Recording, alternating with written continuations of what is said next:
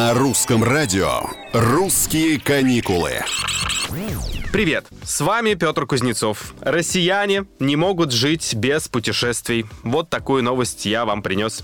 Больше половины опрошенных аналитическим центром сервиса поездок признались, отпуск крайне необходим. Любой, но при этом туристический отпуск. Например, съездить погулять в соседний город, поисследовать его, это уже считается. Треть респондентов старается выбираться куда-нибудь минимум несколько раз в год. Еще столько же граждан, несмотря на всю любовь к вояжам, по тем или иным причинам крайне редко выезжают за пределы родного региона. А стабильно раз в год путешествуют 16% опрошенных. И у них все строго привязано, увы, к бюджету.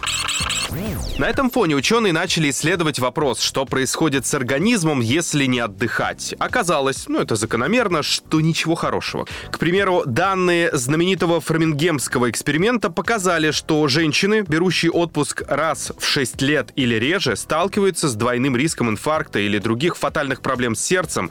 Это по сравнению с теми, кто отдыхает дважды в год. Параллельно стали накапливаться доказательства того, что отдых в виде поездки куда-нибудь оказывает поистине лечебный эффект. Это тот случай, когда то, что весело и приятно, еще и приносит пользу. Частично такое действие отпуска можно объяснить самим по себе отдыхом и снижением уровня стресса, но не только. Путешествия оказывают собственное независимое действие на организм.